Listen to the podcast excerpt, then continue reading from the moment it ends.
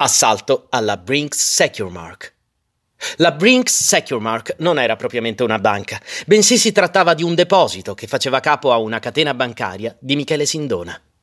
La sera del 23 marzo 1984, un sabato, quattro uomini con il volto coperto da maschere prelevano verso l'ora di chiusura una delle guardie giurate, Franco Parsi, al momento di rincasare.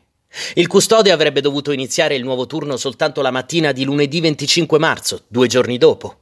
Lo condussero a casa dicendo a lui ed ai familiari di essere un comando delle Brigate Rosse. Lo tennero in ostaggio fino all'alba della mattina successiva, insieme alla moglie, alla suocera ed ai figli. Poi uno dei rapinatori rimase nell'abitazione per tenere a bada i familiari, virtualmente degli ostaggi veri e propri, mentre gli altri tre condussero la guardia giurata, che aveva le chiavi, al cavò della banca, dove disarmarono altri due agenti e senza sparare un colpo portarono via denaro liquido, traveler's check, oro e preziosi per una cifra astronomica che fu stimata intorno a 35-37 miliardi, stima fatta dalla banca stessa, che stanziò 2 miliardi di ricompensa a chi avesse fornito informazioni utili a recupero della refurtiva.